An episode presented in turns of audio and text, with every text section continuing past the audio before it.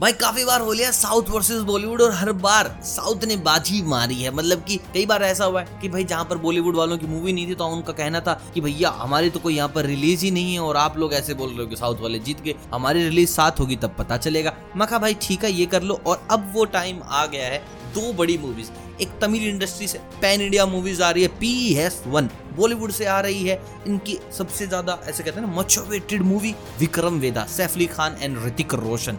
एक तरफ़ है विक्रम दूसरी तरफ़ है ऋतिक रोशन, एक तरफ़ है कार्तिक तो दूसरी तरफ़ है सैफ अली खान। लेकिन भाई मैं बता दूँ, ऐश्वर्या हमारी तरफ़ है।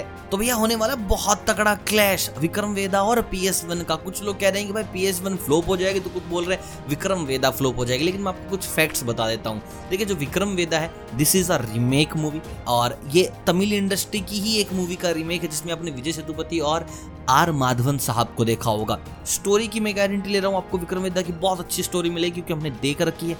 एंड जो एक्टिंग कर रखी ऋतिक रोशन ने that is good that's why there hype of Vikram Vedha अगर ये वाली एक्टिंग या इस तरीके की इंटेंसिटी ऋतिक नहीं दिखाते तो शायद एक परसेंट भी लोग नहीं देखने जाते विक्रम वेदा को। वहीं दूसरी तरफ़ पी एस वन की तरफ़ लोग क्यों जाएँगे? न्यू स्टोरी एक बहुत ही तगड़े सेलिंग नोवल के ऊपर से बनाई गई है। एंड भाई कहानी बहुत खतरनाक होने वाली है। अगर आपने गेम ऑफ़ थ्रोन देखा है तो वैसे थ्रोन को लेकर लड़ाई है।